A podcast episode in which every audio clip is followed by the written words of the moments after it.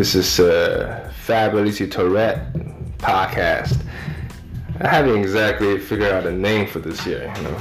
But uh, if you know me throughout social media, hashtag Fabulously Tourette. I've been uh, running my Tourette advocacy for the last uh, couple years. you might find me online under various uh, hashtags, seven days Tourette's, hashtag 25 push-ups for Tourette's.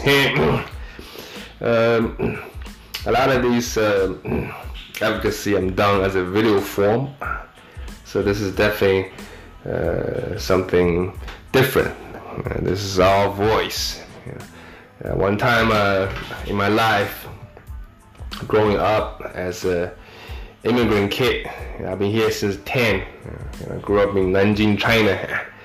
I've been here for 30 years.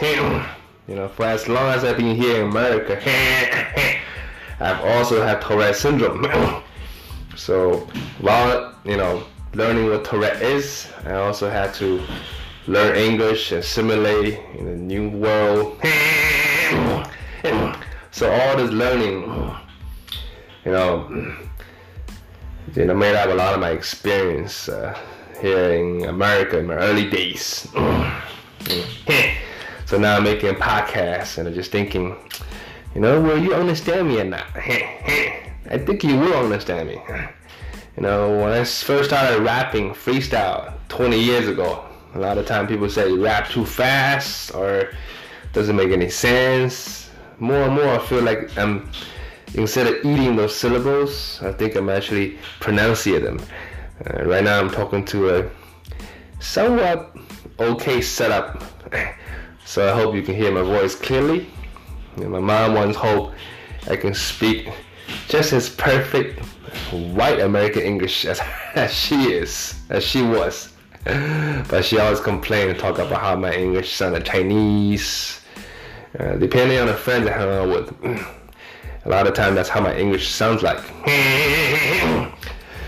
so, what I hope to achieve in this uh, podcast I'm doing, you know, on one hand, as always, sharing is caring.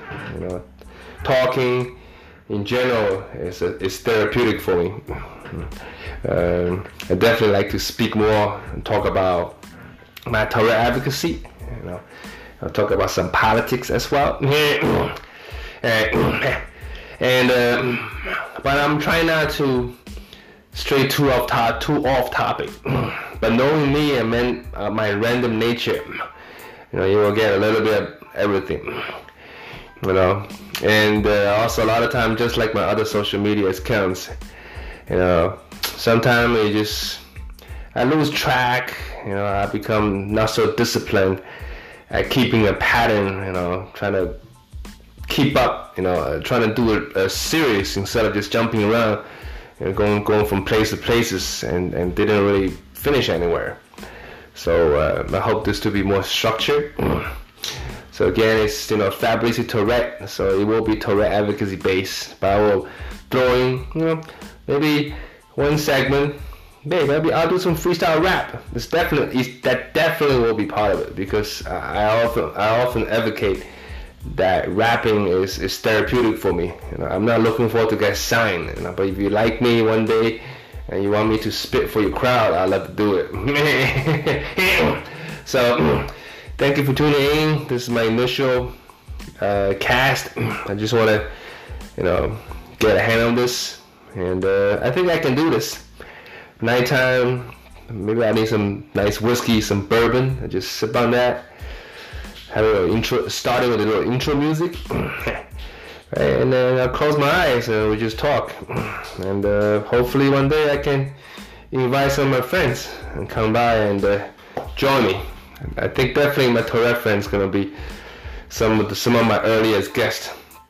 I'm already thinking about this. Hashtag seven day Tourette's. Yo, Mark, Marco, my man, Mr. Moving Speak. I'm gonna get you up here soon. Okay. Thank you for listening. I will be doing this more.